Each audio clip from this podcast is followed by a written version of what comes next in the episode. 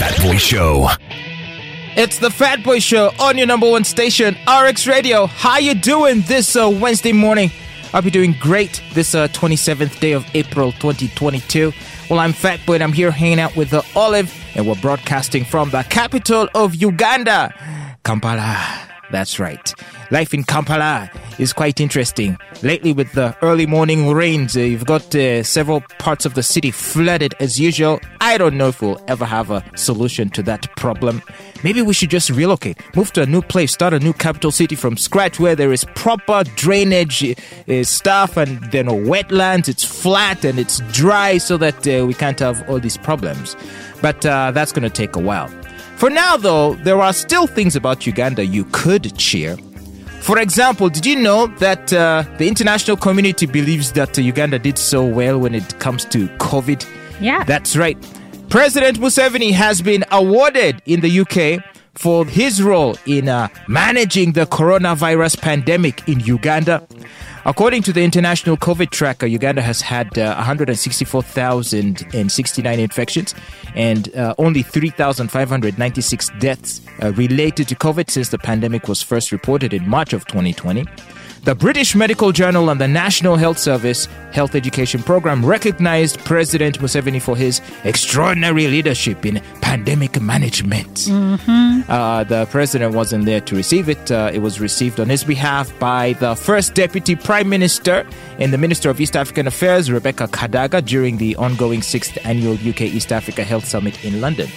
So the question is, Olive, is this or was this award well deserved? Did uh, Museveni do a fantastic job in uh, battling COVID in Uganda? The thing is, you hate the word experts. and my answer here is that according to experts, Uganda actually did well in combating or fighting uh, COVID 19. Hmm. I mean, what do what were the experts pushing for? They were pushing for stringent restrictions, which we had. They pushed for more lockdowns later last year, which we had. And uh, yeah, so I, I think by the look of their, you know, criteria, he did well. I would say that uh, where we did succeed was in enriching some individuals. have you seen some of the malls that have been raised Ah. out of COVID money? I'm telling you. I've seen the Akamwes Mall, and it is said that the money that constructed that building came from the money that was first disbursed for the fight against COVID 19 in 2020. Can you imagine? That's quite interesting. But really, to the point on whether or not the award should have been given to the president or if he uh, deserved it. See, the problem is that in Africa, our demographics lent ourselves to not being as affected by COVID as compared to other countries because we have among the youngest populations in the world. So already, uh, we don't have high risk people when it comes to COVID. That's number one. Number two, our climate uh, generally um, uh, is warm, Yes. uh, and such influenzas thrive more in colder environments. And number three, the kind of food we eat. Because we eat mainly organic food, you find that most of our people are actually lean.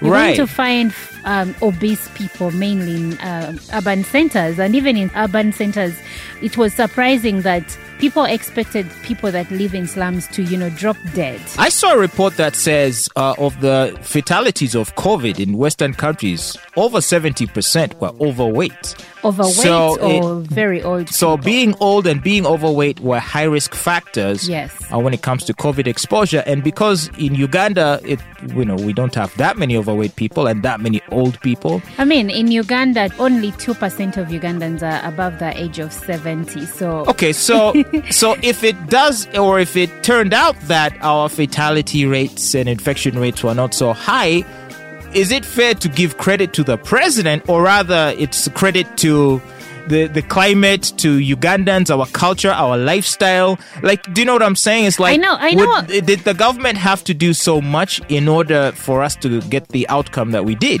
I know what you're saying, and in truth, government didn't do much in uh, for us to, you know, thrive and survive through the pandemic.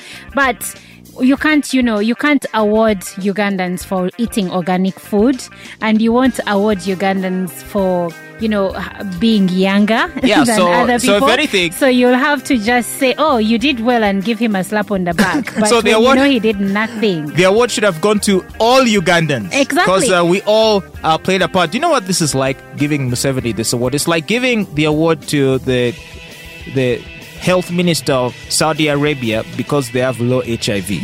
Do you know what I mean? I mean, by, by virtue of the fact that it's a strict conservative society, Yes. you're not going to have too many people engaged in premarital sex Especially or extramarital women. sex. Yes. You know, you can't even go around wearing miniskirts. So, yeah, so naturally, there'll be fewer instances of uh, HIV transmission. Exactly. So then, would you say, oh, the health ministry of Saudi Arabia has done a great job combating AIDS? Well, no, it's you just know, the when, techno- country. when technocrats are talking about these things, sometimes one wonders who did they ask? When they mention statistics, you're like, okay, so how come no one has talked to me? But then you're saying, according to a number of Ugandans that were asked, and it, it always makes no sense. When you ask me what government did best during the COVID 19 pandemic, I'll tell you, it did so well in frustrating the lives of Ugandans. It Yeah. did so well in making sure that people lose sources of income, the children drop out of school because of pregnancies, Yep. and that other diseases are like focus from other diseases is taken away. I feel like this is one of those things where they're giving out the award for compliance rather than for, you know, anything else. And they're embellishing it as fighting against COVID 19. Yeah, because uh, you know many uh, post-colonial countries, when trying to get loans from IMF and World Bank, you know they were told that they had to liberalize and privatize and do all those things. Yes. Now, you could argue that these things are good or bad, but point being that those were the conditions that were set, and Uganda was heralded and celebrated because, and you know, when these international institutions like put certain countries on pedestals as as examples, really they're doing that more to use them as a as as a mascot to say, mm-hmm.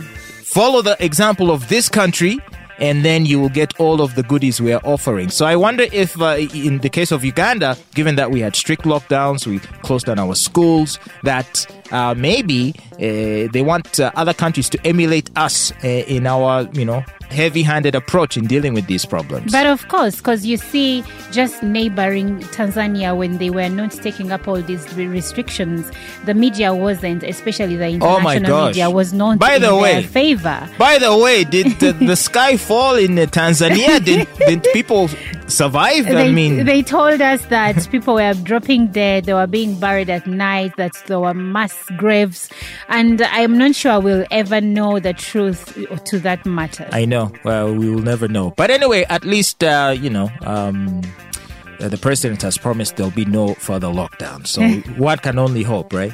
but, there will be further closing of roads when we are celebrating things like birthdays. Oh no.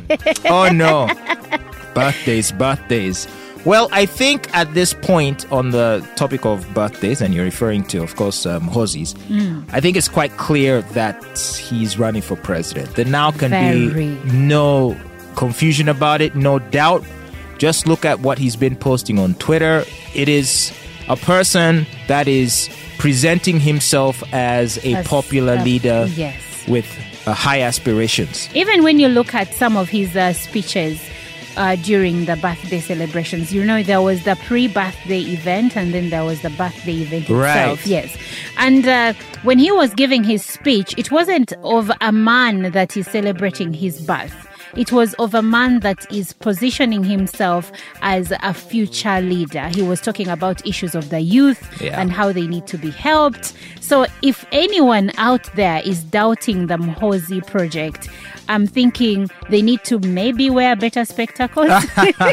yeah, that that one's definitely gonna be happening, and maybe we can talk about it, uh, you know, uh, ahead on the show, uh, because I do want to say something about uh, the remarks that he gave, and generally how I think his uh, bid, and I use the word bid loosely, but how, how I should say his pitch uh, to become our next leader. Uh, I, I, just had some thoughts on that that I want to share with you ahead on the program.